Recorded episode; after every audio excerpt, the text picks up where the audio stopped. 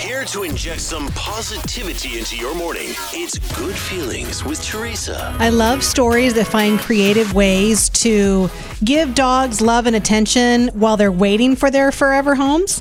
This is a fire station in Canada. I guess multiple fire stations in Canada have decided to start a new program where they're opening up their doors to dogs to help boost morale among staff and then also to help them find homes. This is Tim Arbuckle. He's the firehouse captain. We thought what a great idea would be to place these dogs in uh, fire and paramedic stations. And it's a hard job that they have here. And we know there's lots of terrible calls that they go on. And how amazing would it be to come back after one of those calls and have a dog to snuggle with? Oh my God, That's let's so picture cool. a sexy firefighter snuggling with a dog. Just picture it right now. Mm, All right. Do you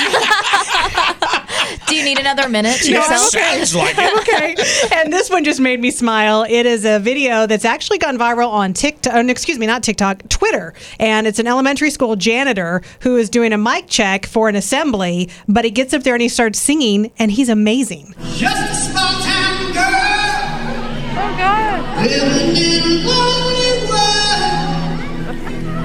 Took the midnight